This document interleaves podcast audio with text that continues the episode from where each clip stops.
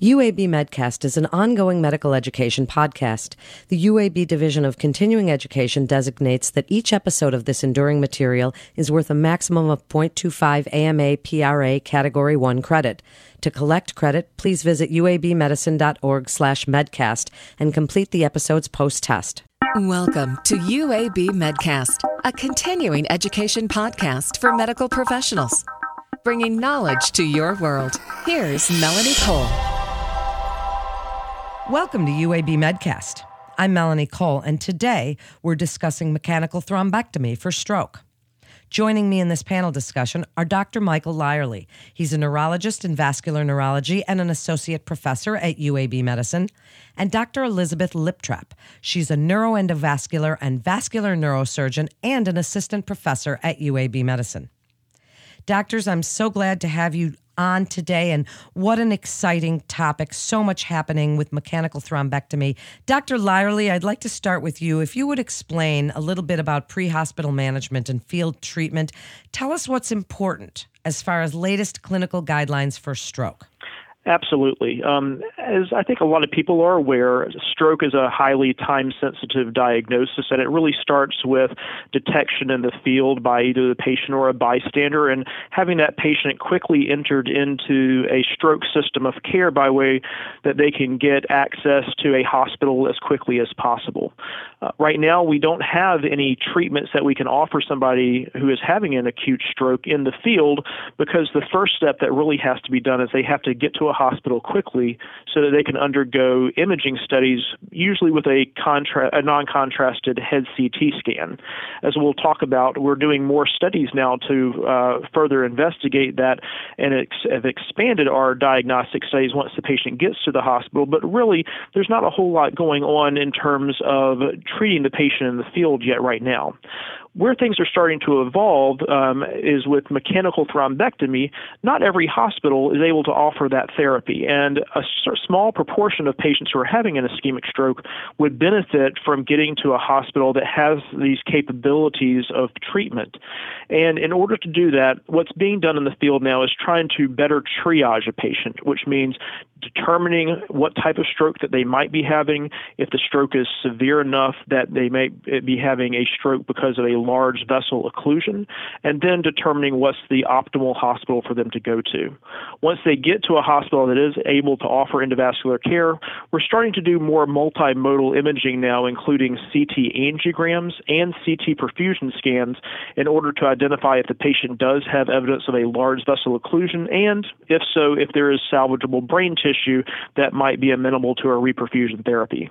Well, thank you for answering a question I was just going to ask about brain and vascular imaging and what's new and exciting. Dr. Lyerly, sticking with you just for a minute. What is new and exciting as far as vascular imaging? Well, these studies are not new studies per se. It's that we're using them for a new application. CT angiograms and CT perfusion scans have been around for years, if not decades. But what we're doing now is we've learned that using CT perfusion scans, we can more reliably determine what area of a brain that has is having a stroke has irreversible damage versus what area potentially has salvageable tissue. Many of our listeners may have heard the term penumbra before, which basically means a an area of brain that has become stunned, but not necessarily irreversibly damaged because of lack of blood flow. And that's really the name of our game is trying to identify what area of the brain can we potentially save, and that's what the CT perfusion scan is offering for us now. Another new development is we have uh, new processing software. In the past, it was uh, quite an undertaking to process the images from a CT perfusion scan, particularly in a timely manner to be able to re- return them to a clinician to make a timely treatment decision. Now we have computer automated algorithms that can rapidly uh, interpret the images that come through and provide those images in a very easy to understand color map to help a clinician make a quick treatment decision to determine is this a patient that we should be taking to the um, cardio- to the catheterization lab. And before we discuss the use of endovascular interventions, Dr. Lyerly, tell us about the use of TPA and its implications for rapid response treatment. Right, right. So TPA or alteplase has been really the mainstay of acute stroke treatment. And when we're talking about stroke, we're talking about ischemic stroke. This has been around for a little over 20 years now, so we have quite a bit of experience with it. TPA is a clot busting medicine that can hopefully restore blood flow to an artery that is blocked off, although the benefit really only helps about one in three patients. So a large uh, majority of our patients still don't receive the full benefit of recanalization after they receive alteplase. There are some downsides to the medication, including risk of hemorrhage or uh, an anaphylactic reaction, but it right now remains the only FDA approved medication for somebody who's having an acute ischemic stroke. Um, so that's been our mainstay treatment and all that we've had to offer a patient. But uh, over the past decade, as we've seen more and more patients coming in with um, very large strokes, particularly due to large blood clots, we've realized that TPA is just not going to be enough. That medication can start to eat away at the end of a clot, but at the end of the day, it's very unlikely to be able to dissolve a large blood clot that causes a large vessel occlusion. And so for those patients, patients up until uh, several years ago, we really have not had much that we can offer those patients, and that's really where um, mechanical thrombectomy comes in as a new option that we can use to treat these patients. Dr. Liptrap, on to you. So tell us about the use of those endovascular interventions, such as mechanical thrombectomy. What are the latest clinical guidelines for indications for use? Um, so the latest clinical guidelines are that um, patients can be treated um, sometimes up to 24 hours. Um, as Dr. Lyerly had mentioned previously regarding the use of um, these CTA, CT angiograms, CT perfusion scans, and the software that can rapidly um, uh, process um, that imaging. Um, that has helped us identify patients who, although they presented later, could potentially benefit from from thrombectomy. In the past, um, it was thought that you know patients had, could be treated if they presented within six hours of symptom onset, but there have been new clinical trials that showed that certain subsets of patients, if they have favorable um, imaging showing that there is um, a decent amount of, of brain volume to be saved, could benefit um, from mechanical thrombectomy. So, uh, you know, Dr. Lyerly or someone from his team will often contact us, um, letting us know that there's a patient who's a potential candidate. Um, and once the patient is in the hospital, then we um, assess the patient together, um, and often they'll undergo um, uh, vessel imaging and possibly perfusion studies to um, determine if the patient's a candidate. and then uh, sometimes we'll have the patient uh, be um, intubated um, if needed prior to the procedure. Um, and then we'll take the patient to our angio suite where we have a team um, that uh, that is either already in the hospital or you know within 30 minutes of the hospital, uh, and we'll um, take the patient for the procedure then. Well, Dr. Liptrap, tell us a little bit about patient selection and why that's such an important aspect of this. Is this treatment for everyone who's had a stroke, or are there certain patients for whom this is not an option? Yeah, that's a good question. So, um, the reason why there had been the time limit in the past was the was the thought that you know after six hours or a certain time frame the amount of brain tissue that was going to be um, damaged by the uh, vessel occlusion would be uh, you know completely gone. And so if there's no brain that can uh, be saved it's not worth putting the patient through the risk of the procedure because you know as with any procedure there are risks involved. Um, you can have injury to uh, blood vessels you, once the um, blood clot has been taken out, sometimes there can be um, bleeding into the damaged brain tissue.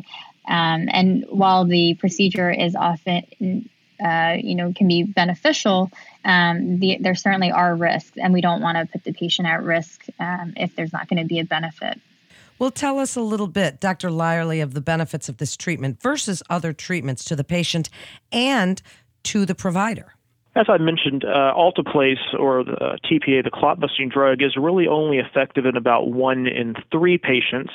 Uh, mechanical thrombectomy uh, originally um, had uh, some good data, but the more studies that have been done, the more we've actually seen some pretty phenomenal results come out of it. Um, we've seen numbers upward of uh, the mid to high 80% of patients actually getting that blood vessel completely reopened. Um, that doesn't necessarily always translate to a clinical benefit. Just because we can get a blood vessel open, um, if damage has already been done, that may not translate to meaningful clinical improvement for the patient.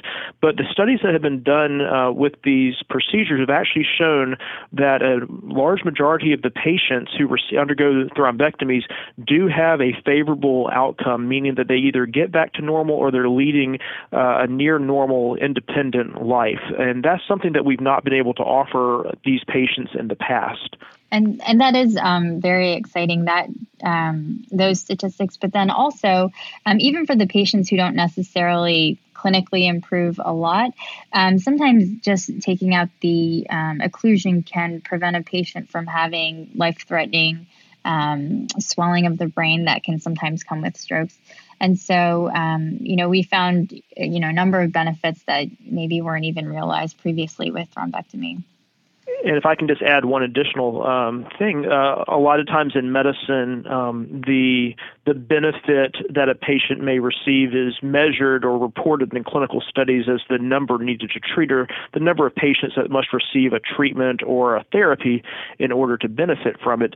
And the number needed to treat that we found with some of these procedures is uh, sometimes just under three patients. And, and looking at other therapies that are out there in medicine, that's a pretty phenomenal phenomenal number to be able to see something that low that just treating a few patients um, will result in at least one of them having a significant benefit with returning to either a, a completely normal or near normal, normal functional status in the past, if we were not able to offer that treatment to the patient, the likelihood of them returning to that level of functioning was probably less than 15 to 20 percent.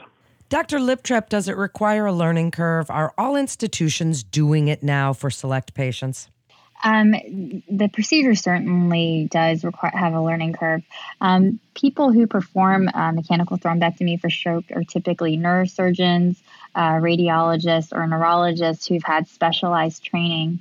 Um, and uh, you know it, these um, doctors go through residency and then often go through fellowship or a number of fellowships to be able to do the procedure. And so not all institutions have um, the capability of uh, of performing a thrombectomy. And so that's why um, patients will often be transferred to a, a, facility that can. So you know for instance uh, we at um, uab get patients uh, transferred to us from a number of facilities so that we can um, potentially offer them this treatment. Dr. Lyerly, before we wrap up, give us your final thoughts on referring physicians to a designated stroke center such as UAB Medicine, why you feel that's so important, and what you'd like them to know about any exciting advances in stroke treatment.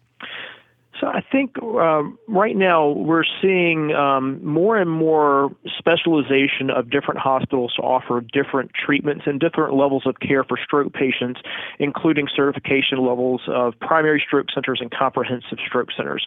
It's been fairly well established that patients who undergo care at a certified stroke center of any type have better outcomes and are more likely to be put on correct medications to reduce the risk of having another stroke in the future.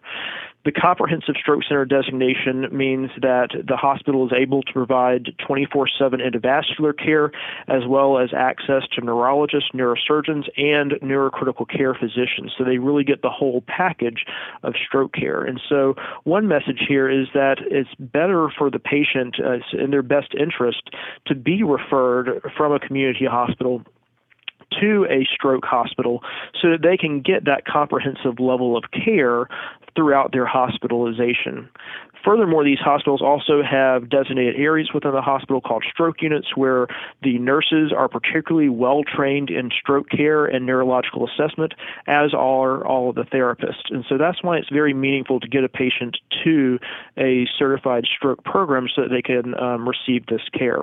What is new is obviously where we are with this thrombectomy, and I think most physicians have um, become pretty accustomed to the time windows that we have for using alteplase up to four and a half half hours. But the knowledge about the time windows for endovascular care are, have just not been well disseminated out into the community. And so we still see a lot of hesitation among referring physicians to get a patient to a stroke center in a timely manner because they may not be aware that we do have additional therapies that we didn't have even five years ago to offer these patients. Um, particularly, as Dr. Liptrap was um, explaining, using perfusion imaging to select a patient um, even up to 24 hours hours is something that really has only come about over the past two to three years. And certainly we want to be able to get to those patients as quickly as we can. And so for me, that has been the biggest thing that has happened in stroke. We've gone from being able to uh, only take care of a patient out from a few hours from when their symptoms have started. We're now able to potentially take care of patients 24 hours, which five years ago people have thought was completely unheard of. Dr. Liptrap, last words to you. What would you like referring physicians to know about some of the exciting advances in mechanical thrombectomy and why they should refer to UAB? Well, at UAB, we um, do 150 to 200, and we're on track to do you know even more uh, stroke cases per year. So we have a lot of experience, um, and we've got great neurointerventionalists here, Dr. Harrigan uh, Mark Harrigan and Dr. Jesse Jones are both my partners, and they're excellent. Um, we have a great um, relationship with our uh, neurologists and our neurocritical care um, team, and so we all uh, work very well together to provide the most comprehensive care for the patient. Um, regarding mechanical thrombectomy itself, there are currently, um, you know, a number of techniques we use to try to get the clot out, whether it's aspiration, um, stent retrievers, which kind of grab the clot and help you pull it out, and um, flow reversal to aid in the um, removal of the clot. Um, and neurointerventional radiology is uh, a field where there are advances happening pretty much every day um, with new catheters, new techniques, and um, you know, at our group, we like to stay on the cutting edge of um, what the most, uh, you know, most current treatments are. So um, it's a very exciting time, and um, you know, in the future, I'm sure that uh, we're going to just um, be able to improve outcomes for patients. Thank you, doctors, so much for coming on and sharing your incredible expertise. It is an exciting time in your field, and thank you again for joining us. A community physician can refer a patient to UAB medicine by calling the MIST line at 1 800 UAB MIST. And that concludes this episode of UAB Medcast. For more information on resources available at UAB Medicine, please visit our website at uabmedicine.org/physician. Please remember to subscribe, rate, and review this podcast and all the other UAB Medicine podcasts. I'm Melanie Cole.